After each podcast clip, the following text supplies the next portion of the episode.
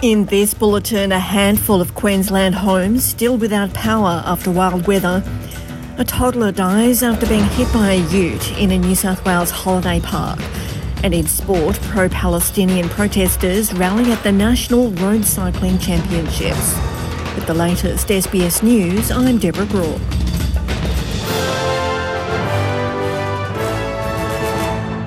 Just 1,500 homes remain without power in southeast Queensland after a series of severe storms forced almost 130,000 properties off the grid. Damage assessments, meanwhile, are continuing with the State Emergency Service confirming 10 homes have been completely destroyed.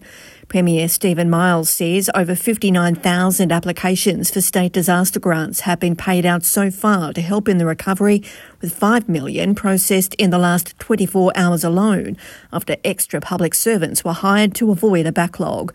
He says that's not all the government is doing. The Housing Department will continue to support people uh, who need assistance with temporary accommodation uh, while they get their while they get their homes repaired. But uh, it's true, recovering from this disaster, particularly when it comes to those severely damaged and destroyed households, uh, that's going to take years. Emergency Services Management Minister Murray Watt says the federal government will continue to do all it can to support those recovery efforts.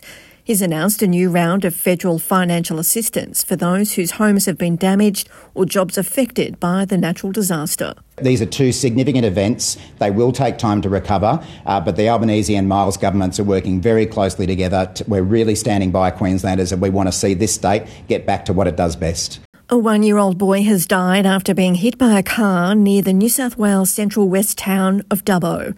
The toddler was critically injured when he was struck by a ute in a holiday park in Mumbil, about 75 kilometres southeast of Dubbo. He died in the Children's Hospital at Westmead in Sydney after being airlifted in a critical condition.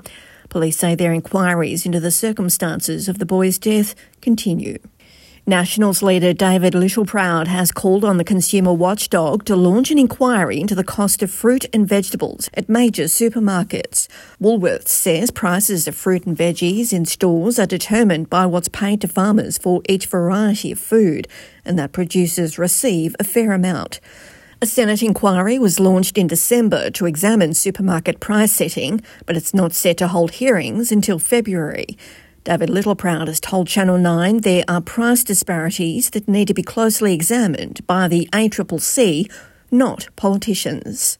We saw it with the beef prices where we saw a 60 70% reduction in the farm gate, but only 8% reduction at the checkout.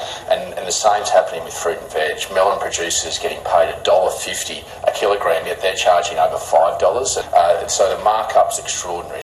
Boeing says it supports a decision by federal aviation authorities in the US to ground their fleet of 737 MAX planes after a piece of the cabin door and window appeared to blow out on an Alaska Airlines flight. The Federal Aviation Administration has ordered the safety inspection of an unspecified number of Boeing 737 MAX 9 jets before they're allowed to fly again. Boeing's issued a statement saying safety is its top priority and they're already cooperating with the regulator's investigation. Aviation expert John Strickland says everyone wants to know why this happened. It's far too early to tell why this piece of uh, fuselage structure uh, became detached. I think it is uh, of note that the aircraft was a very new aircraft, only produced and entered service a couple of months ago in November 2023. Of course, we would not expect to see such an event on any aircraft, uh, no matter what age in service, with a, a, good maintenance regime. So I think it is a particular relevance that this was a very new aircraft. Russian missiles have killed 11 people in Ukraine's east, five of whom were children. The strike has hit what Ukrainian President Volodymyr Zelensky says are ordinary private homes around the city of Pokrovsk, which lies in Ukrainian held territory about 80 kilometres northwest of Donetsk, the Russian held centre of the region.